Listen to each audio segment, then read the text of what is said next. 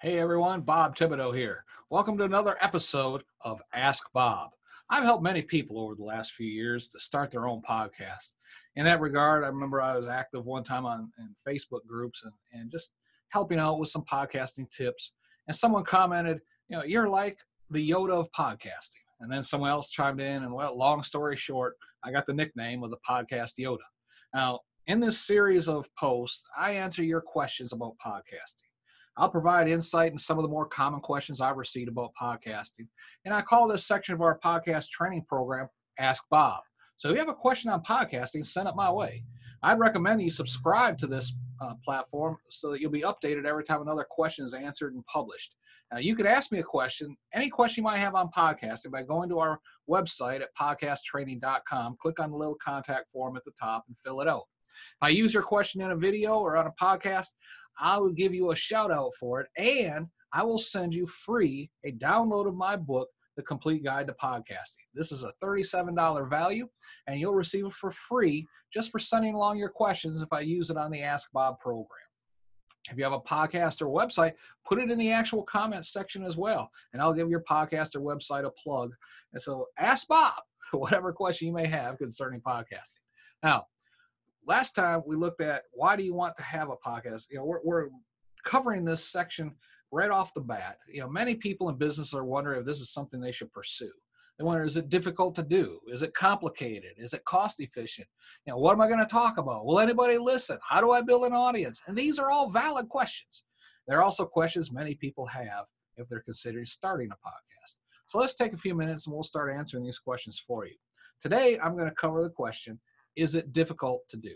Now, the quick answer is no, but there are some things you will need to pay attention to in order to produce a quality product.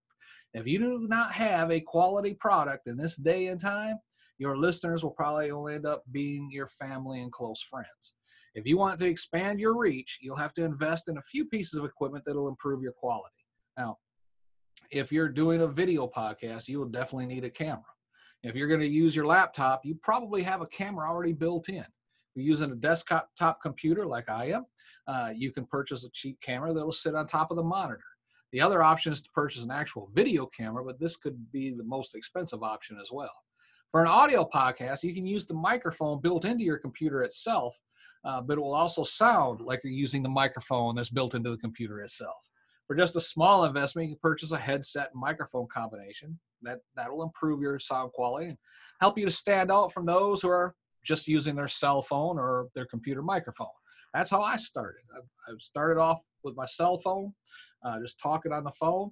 Then I went to the microphone on the computer, and then I went to the headset microphone combination. Now, for a bit more, you can purchase a little better condenser microphone, such as a Blue Yeti or Snowball, Blue Snowball. These work well as long as you stay close to the microphone. I've used the Blue Yeti for years, and you can see it right here, right? And I just upgraded it to a, a different one because the other one I had it was uh, several years, about eight years old. So I figured it was time for a new one. So you can go ahead and do that. They're not that expensive. Now, uh, if you truly want to go all out and get the professional sounding quality, you can purchase a dynamic microphone. This style of microphone will only pick up sounds that are directly in front of the microphone right? If, if I was using a dynamic microphone coming back here, it'd be hard to pick up. Uh, so what you're hearing right now is the condenser microphone that I use. Now, I would love to be able to use dynamic microphone. what I'm doing right now, I think the Blue Yeti is working fine for me. Okay. Now, it's the, the dynamic microphones type of pictures you see in radio stations, you know, where the DJ is speaking directly into the microphone, right? The microphones uh, the condenser mic will pick up sounds from all around the, the room. And basically, it is a room style microphone, which sounds funny unless you're directly in front of the microphone like I am right now. So there you have a list of some of the equipment you'll need. Now in the next video, I'm going to go over is podcasting complicated? Now, if you find these videos helpful, just give us a rating and a comment below. That helps us to grow and helps us helps others to find this information as well. Matter of fact, share this information. It's free. I'm putting it out there free of charge. Uh, so I want to thank you in advance for helping us to get the word out about podcasting. Now, over the course of these videos and the podcast episodes, I want to answer any questions you may have concerning podcasting.